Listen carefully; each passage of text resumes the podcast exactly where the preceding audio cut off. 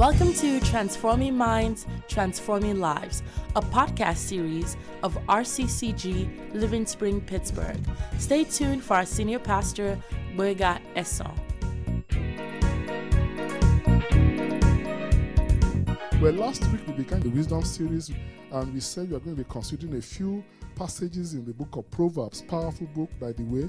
I want to please encourage you every day read a proverb. Every day read a proverb. There's so much in Proverbs. You know, because of my study, I've been going to Proverbs and it's just blowing my mind. So I want to encourage you, get back to the book of Proverbs. Wisdom is a principal thing, therefore get wisdom. Wisdom is a principal thing, therefore get wisdom. Wisdom determines your outcomes. I can tell with your outcomes whether you are wise or foolish. A foolish man will always make foolish decisions, but a wise man will always make wise decisions. And God says you have the wisdom of Christ. You have the mind of Christ. And that mind will manifest like never before in Jesus' mighty name. We spoke about Proverbs 1, verse 10. The first point we had was that, My son, if sinners entice you, don't consent. My son, if sinners entice you, don't consent. Sinners will entice you, they will come around you. But the Bible says, we where sin abounds, grace superabounds. It doesn't matter how dark the world is. Believe me sincerely, you and I, we are shining stars. You have the light of God within you. You carry that light within you, and that light will shine, outshine darknesses around you in the mighty name of Jesus. We said that in the new dispensation, we are not compelled to sin. We sin by choice. Because the Adamic nature was nailed with Jesus on the cross of Calvary. So the power of sin has been dealt with. The body of sin has been dealt with. So these days, if you sin, you sin by choice. That's why Satan likes to tantalize. But we have a choice. We have a choice. And that choice is to serve righteousness.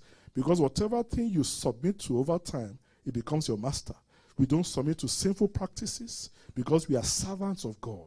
We are not servants of sin, we serve God. Whatever thing you submit to, whatever thing overcomes you, you are that person's servant. You will not be a servant of sin. You will not be a servant of drug addiction. You will not be a servant of illicit sex. In the mighty name of Jesus, I see God breaking through you, breaking through your limitations in the mighty name of Jesus. We also said last week that trust in the Lord with all your hearts. Don't lean on your understanding. In all your ways, acknowledge Him, and He will direct your path. Trust in the Lord with all your hearts. Don't lean on your understanding. In all your ways, acknowledge Him, and He will direct your path. You have to know that your human wisdom is limited. God's foolishness begins where human wisdom ends. God's foolishness begins where human wisdom ends. God's foolishness is greater than the wisdom of men. So when God tells you, do this, don't lean on your understanding. He will be instructing you. As He instructs you, take it as God's word and obey. Simple obedience will bring breakthroughs this year for you in the mighty name of Jesus. We said the man's heart plans his way, but the Lord directs his steps. We said you can make your plans. It's okay to make your plans. But God can say your plan is not my plan. God can come into and just upset your plans. Man proposes, but God disposes. And God's plans are always better, bigger. God's plans are always for a greater purpose. So, yes, it's okay to make your plans, but let God determine your steps. You may say, Oh, I want to go with route A, but God said, No, route B is what I have in mind for you. So we have to be flexible with our plans because God's plans are far higher because his wisdom is far higher than the foolishness of men. We also said that when a man's ways please the Lord, he makes his enemies to be at peace with him. We said it's possible to please God. In other words, when your ways please God, it makes even your enemies to be at peace with you. That was why I was able to prepare a table before David's enemies. He blessed David before his enemies, and they were just helpless. They couldn't harm him. So, yes, there are enemies. But when your ways please God, it incapacitates your enemies. It makes their decisions not to matter. And we said you can please God by having faith in God. You can please God by doing good works, by attending to the poor, by doing good works in the house of God, by promoting His kingdom with your resources. We said you can also please God by soul winning. When you begin to pray for those who are not born again, when you begin to preach the gospel, when you begin to bring people to the house of God to hear the word of God, when you begin to do kingdom work. Bible says, over a sinner that repents, God is pleased. Heaven rejoices over every sinner that comes to the Lord. So we say you can also please God by living in the Spirit. Because those who live in the flesh cannot please God. But if you are born again, if you have the Spirit of God within you, then you are in the Spirit. I have the capability to live in the Spirit. Is my prayer this year you take decisions in the Spirit? In the mighty name of Jesus, you will not tantalize the flesh. You will not indulge your flesh, but you invest in the Spirit. And as you invest in the Spirit, you will see God come through for you in Jesus' mighty name. So today we are just going to consider two wisdom points and then we go on from there. Proverbs 18, verse 20 to 21. Proverbs 18, verse 20 to 21. In the Amplified Version, the Bible says a man's stomach will be satisfied with the fruit of his mouth. He will be satisfied with the consequence of his words. Death and life are the power of the tongue. Are those who love it and indulge it will eat its fruit and bear the consequences of their words. The man's stomach will be satisfied with the fruit of his mouth. He will be satisfied with the consequence of his words. Death and life in the power of the tongue. Are those who love it and indulge it will eat its fruit and bear the consequences of their words. Powerful scripture. Bible says your tongue is a production center. Your mind is another production center. Your spirit man is a production center. In other words, when you invest in your spirit man, it produces for you. The Bible also says that your mind can produce. Of course, you go to school, intellectual knowledge, you become a doctor, you become whatever thing. Yeah, you are producing. A woman's womb can also produce. It's meant to produce children. Amen. Also, your mouth, your mouth, your womb, your spirit, your hands can produce. But I want you to know that your mouth is powerful. Of course, you already know that. Death and life are in the power of the tongue, and those that know it, those that indulge it, and those that know how to use their tongue, they shall partake of the consequences of their words. Very powerful. Proverbs 13, verse 3 says, The man who guards his mouth, thinking before he speaks, protects his life. The one who opens his lips wide and chatters without thinking comes to ruin. Amen. So with your mouth you can preserve your life. Death and life is in the power of the tongue. Those that know how to use it shall partake of the fruit thereof. You can with your words preserve your life. If you have been long enough in this church, you know the testimony of my mom. My mom passed 2008. But she had an experience that was really terrifying. She was driving from a city called Akure and going to Lagos. And the driver was driving. He began to speed 100 miles per hour. And mind you, those roads are not your four or your six lane road. It was just one narrow road. And the guy was going at 100 miles per hour. And there's no policeman to stop anybody. And the roads, as you are driving, you can just see a big pothole right in the middle of the road. So this guy was going at 100 miles per hour, and my mom was telling her, Please, I'm just going to Lagos, three hours drive. Take it easy. You are going too fast. And my mom's driver, in other words, somebody is meant to be serving her, looked back at my mom and jeered at her. When you jeer at somebody, it's like you said, Look, I have you in my hands. Ah, so the second time my mom you what's going on here, I mean, take it easy, you're going too fast. Please, you know, I'm just going to Lagos. The guy looked back again and jeered at her. In other words, I have you in my hands. She was at the back. The guy was driving right in the driver's seat, and he was going at 100 miles per hour on a very narrow road. So it just occurred to my mom to begin to recite Psalm 118, verse 17 I will not die, but live to declare the works of the Lord. So she began to say it under her breath because when she's leaving an Episcopal church, that's how they close. I will not die, but live to declare the works of the Lord. So the guy was going fast. She was speaking under her breath. I will not die but live. And something told her, is always something, that's the Holy Spirit. The woman, open your mouth and speak out loud. Because Jesus said, the words I speak, they are spirit and they are life. God's word is a living being, is a living personality, is a living entity. God's word is not dead. When you speak God's word, in other words, when you deposit God's word in your heart and you speak with conviction, is a living bomb. God's word is a living entity. God's word is a personality. God's word will not return to God empty, it will not return to God void. God's word is a living entity. God's word is a personality. God's word will not return to God empty, it will not return to God void. So if you are loaded with God's word and you can speak it, Satan is afraid of you. So she began to speak I will not die but live. I will declare the works of the Lord. I will not die but live. I will declare the works of the Lord. So, because it's a three hour span, after saying it for one hour, she got tired. The guy was still going. He would just get to the back of any car, overtake. I mean, it was reckless. He was in for a kill. No policeman to stop him, you know. And he wanted to kill this woman. That was the verdict of hell. So he got to a point she would get tired.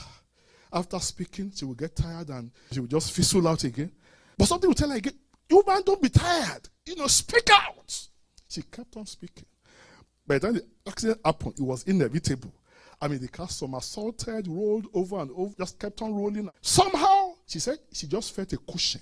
In other words, as everything was going berserk, she was feeling something was protecting her all around. So by the time the car eventually stopped after several somersaulting, she just saw a passageway, just like that, and she crawled out. This is a woman who was hypertensive. She said by the time the accident happened, she just felt this calm. The angels of God had taken over the car. And of course, the guy died instantly. My mother came out of that accident, there was no scratch. What delivered her? The word of God. So with your mouth, you can preserve your life. The Bible says death and life is, is not a joke.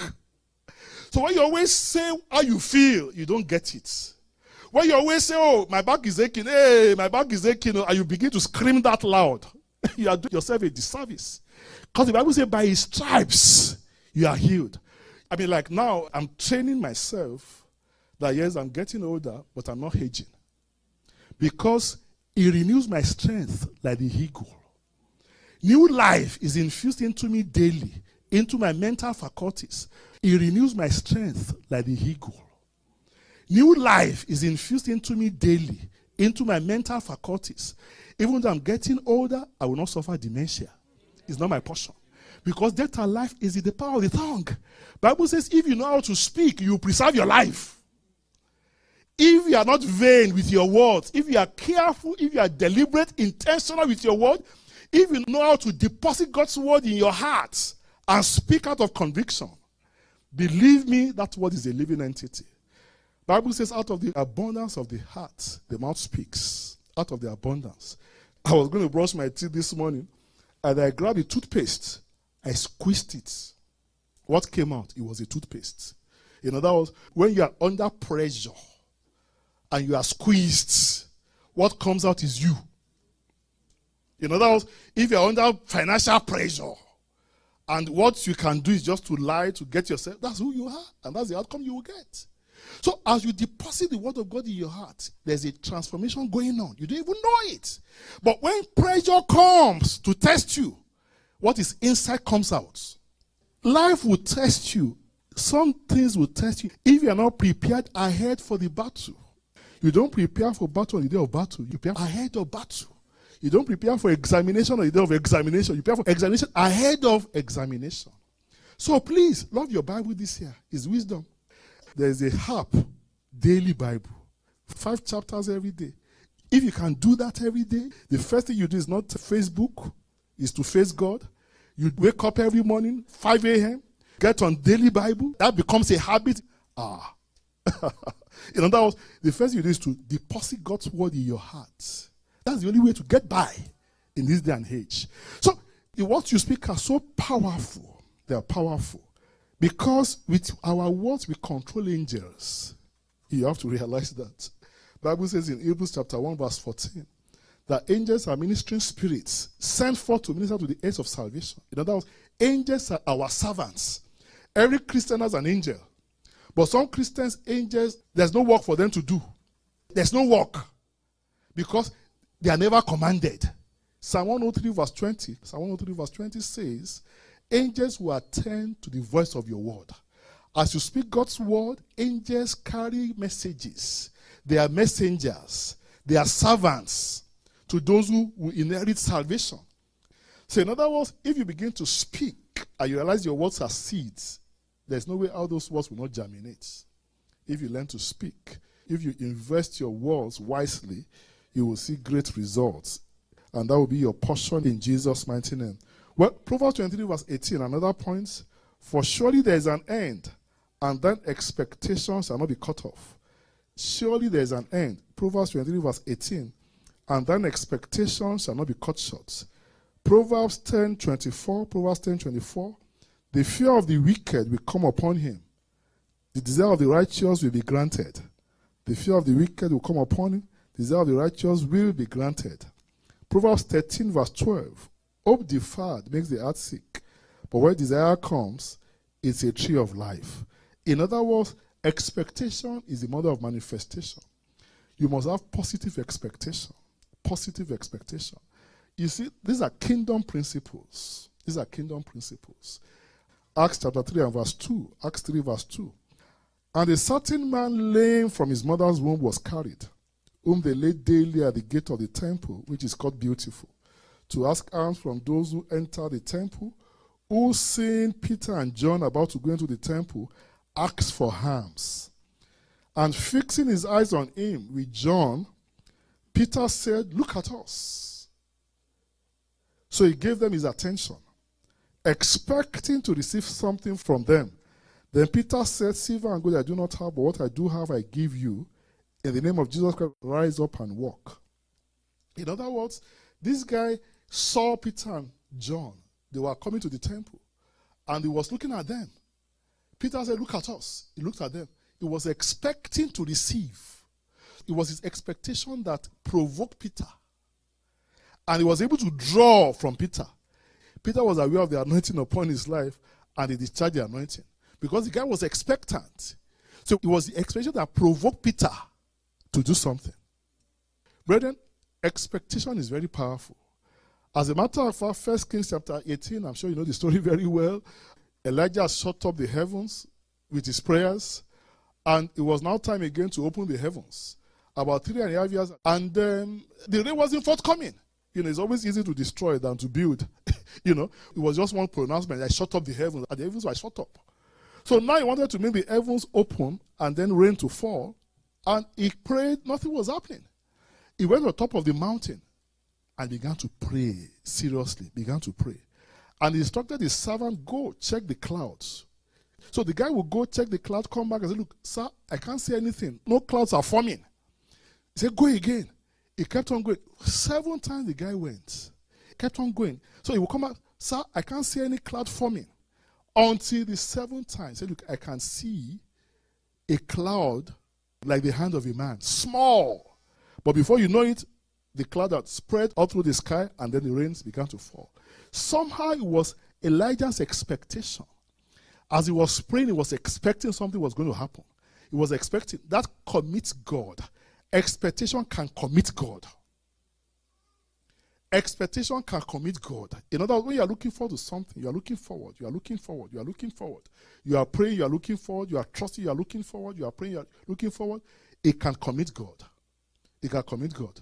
But don't be foolish in your request. And as long as yeah, your request is sensible, is within the word of God, you can commit God. Expectation is the mother of manifestation. There's power in expectation. Where you keep on looking forward, keep on looking forward, you keep on looking forward, you keep on looking forward. That woman kept on saying, If I can just touch, if I can just touch.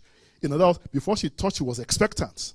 She had convinced herself to be expectant, and she was expectant. And she touched, and something dropped. Is my brother something good will drop to you?